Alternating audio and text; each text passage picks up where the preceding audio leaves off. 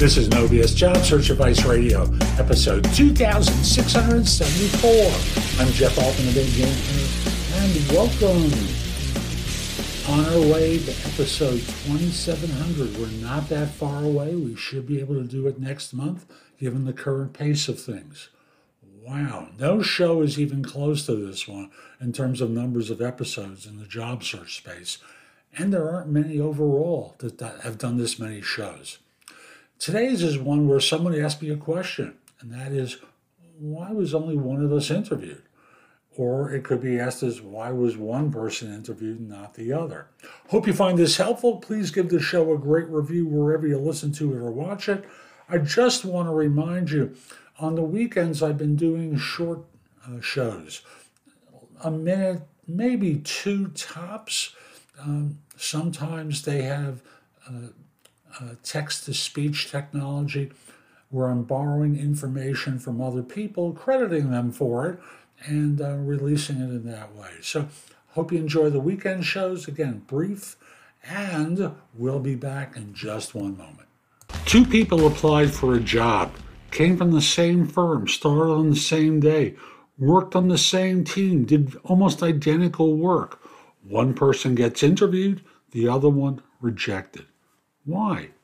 I'm Jeff Altman, The Big Game Hunter. People hire me for No B S coaching and career advice globally because I make things so easy for people in their job search and their careers, the totality of a career. And the answer is actually pretty simple, and I've seen it happen so many times. The answer is, well, putting aside the fact that this person made, these people both made the same mistake of applying for a job, which means they were going through an applicant tracking system that's there to reject people instead of networking their way in.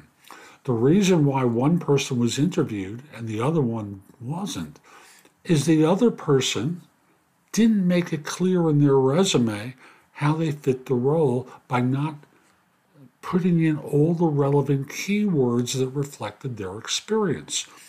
The person who was interviewed did that, and thus the system processed them through, recommended them for interview, and they were hired. That happens so often, and thus the mistake you make is you keep sending out the same generic resume over and over again and expect to get great results.